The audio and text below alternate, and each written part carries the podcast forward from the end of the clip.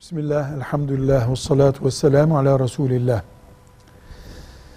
Boynuzu kırılıp görüntü olarak piyasa değerini düşürecek kadar arızalanmış bir hayvan kurban olarak satın alınmamalıdır. Ama satın aldıktan sonra bayrama iki gün kala ya da kurban kesme yerine götürürken çarpıp da boynuzunun kenarı kırılmış veya boynuzu kırılmış bir hayvanın kurban edilmesinde sakınca olmaz. Velhamdülillahi Rabbil Alemin.